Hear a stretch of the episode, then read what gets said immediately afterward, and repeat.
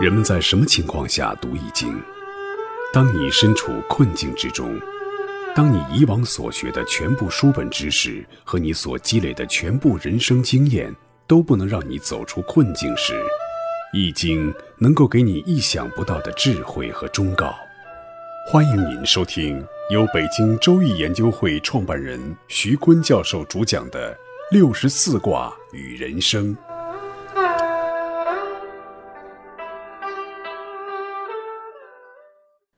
亲爱的听众朋友，大家好，我是北京周易研究会创办人徐坤。今天我带您走进周易殿堂，主讲六十四卦与人生。听众朋友们，大家好，我是林雪。今天呢，我们开始讲壁卦。在讲壁卦前呢，我先表示我的感谢。在上一卦讲十合的时候呢，善心善意的林雪害怕我看古今中外的刑法受了刺激。所以担当了大部分的备课任务，而且讲得非常生动，让我们大开眼界。在这里呢，再次向林雪表示感谢，也希望林雪呢通过我们申遗的这一套《六十四卦与人生》《周易本土心理学》和生活中的易经的三个系列，担当大任，申遗成功后成为周易的传承人。周易申请世界非物质文化遗产。它也是像愚公移山一样，一代一代的向下传。如果在我这一代不能成功，林雪，那就是你的任务了。好，我们回到壁卦。壁卦的卦象呢是山火壁，上卦是山，是艮卦；下卦是离火。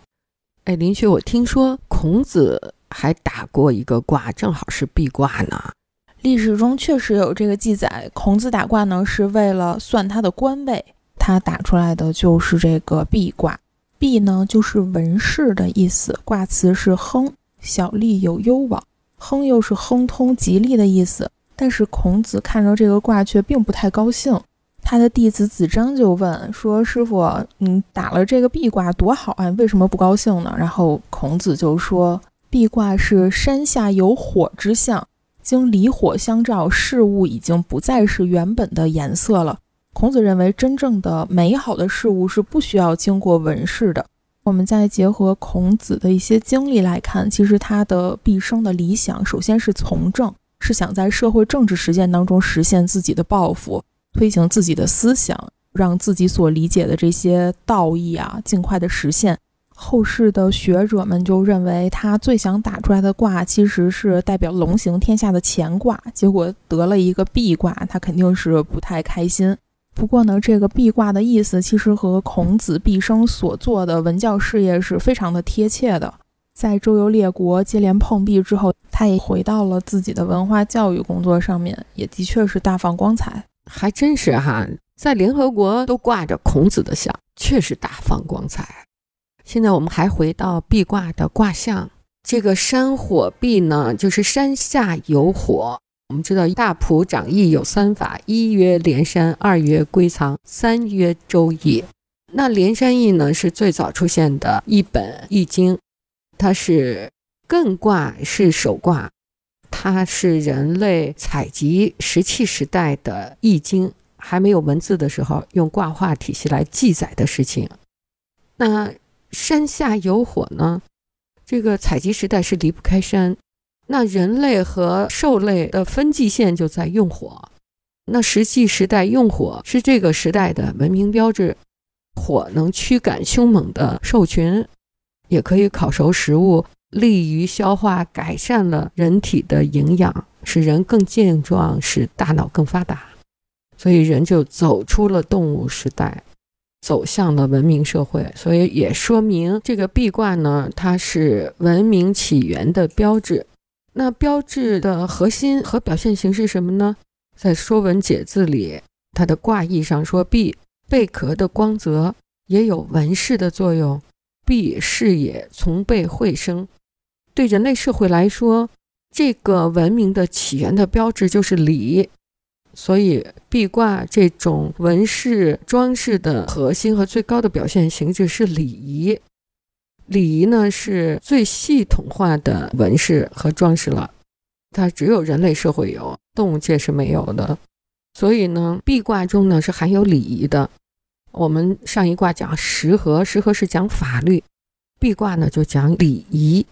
这两个卦呢正好是相反的宗卦，它们代表了人类社会的两大体系和两大文明的标志。壁挂是讲文饰的，是崇尚文饰的，但是呢，它却不崇尚奢华和过分的装饰。壁挂的卦辞呢是讲壁亨，小利有攸往。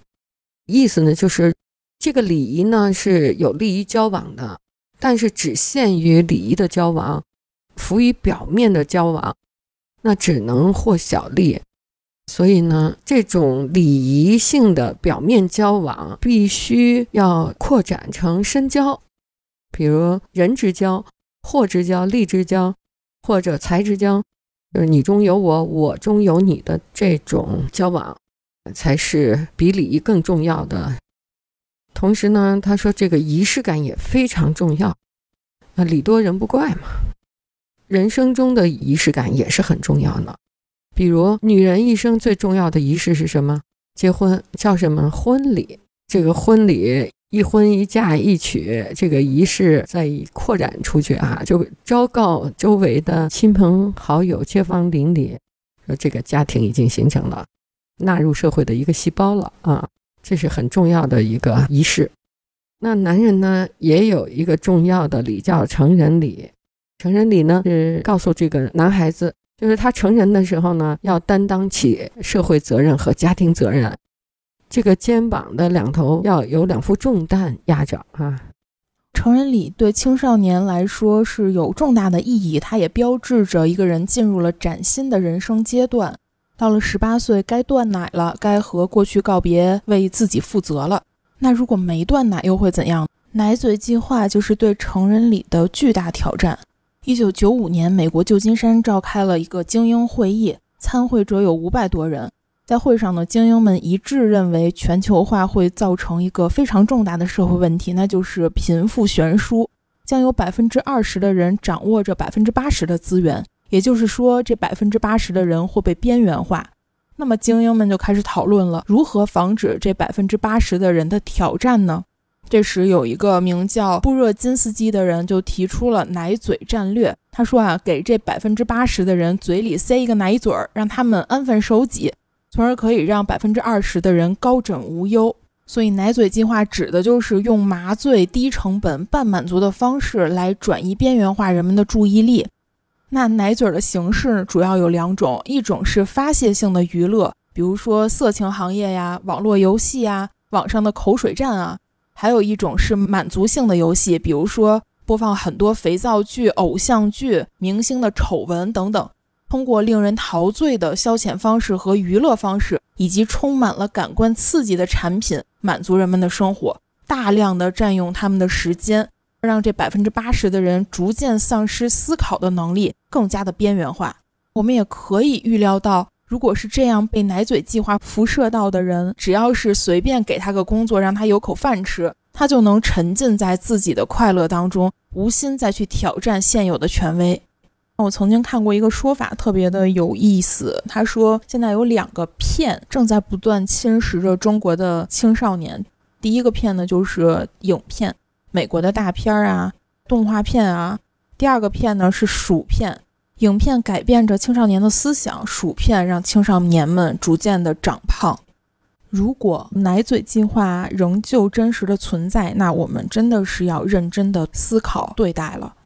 啊，对，所以我们的男孩子在现在物质极大丰富的这种社会环境中，都像长不大的孩子哈，整天趴在电脑前。就被电脑俘虏了，变成了一种严重的物质依赖，变成了这种奶嘴计划的一部分了啊！受害者啊，哎，林雪，我们长期从事公益慈善活动，也感到壁挂的重要性，就是仪式感也特别重要。咱们有一个项目是做老人的临终关怀的，我们临终关怀呢，用我们周易研究会的一个副会长郑继兵发明的一个仪器——和合治疗仪。它是把河图洛书的东西相加是十五，南北相加是十五，对角线相加是十五的这个平衡数，做了六十四卦的一个和合数表，然后做成了一个仪器，因为我们长期在太阳和月亮的这个和合数里，从孕育到出生到长大，一代又一代，所以呢，这就是我们细胞的一个健康、正常、平衡的指数。它这个仪器呢，就是在你疼痛处，让你在它的平衡场中重新打开你的细胞粘连的地方，解除疼痛。老人好多都是疼死的哈，我们就用这个和合治疗仪照着他，然后给他做穴位的抚触。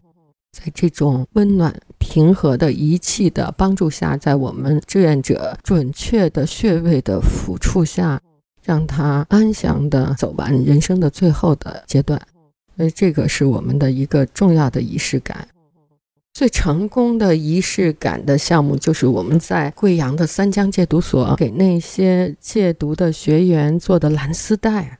因为吸毒人员嘛，他们就成瘾，所以经常的偷家里人的钱，卖家里的东西，给家人带来了极大的伤害。不说，都把家里弄得很穷啊，所以家人都跟他们断了亲人关系了。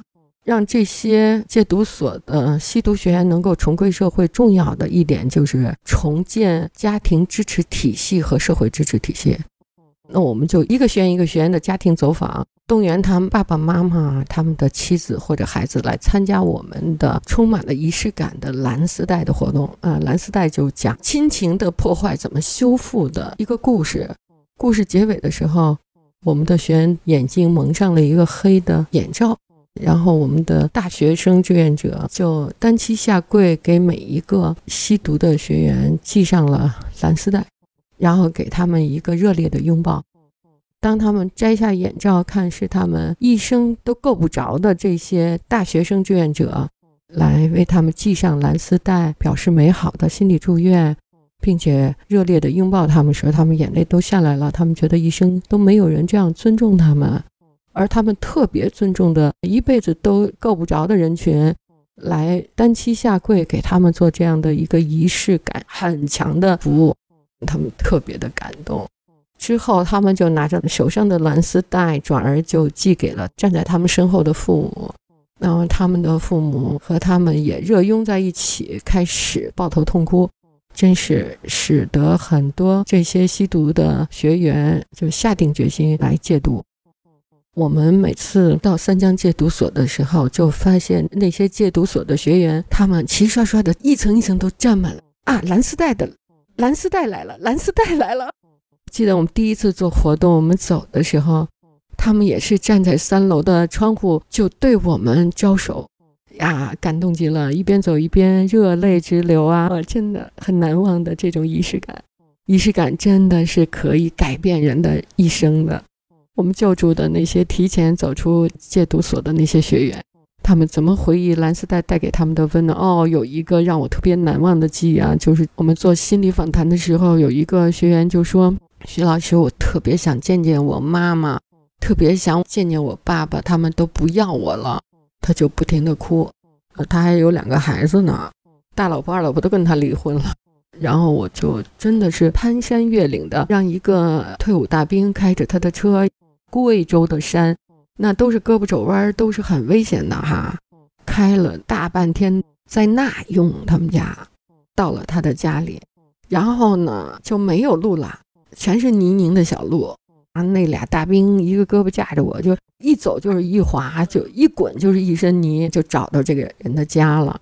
说明我们的来意，就我们做蓝丝带的这个活动，请他的妈妈去，他妈妈就说坐吧，喝口水，然后就走吧。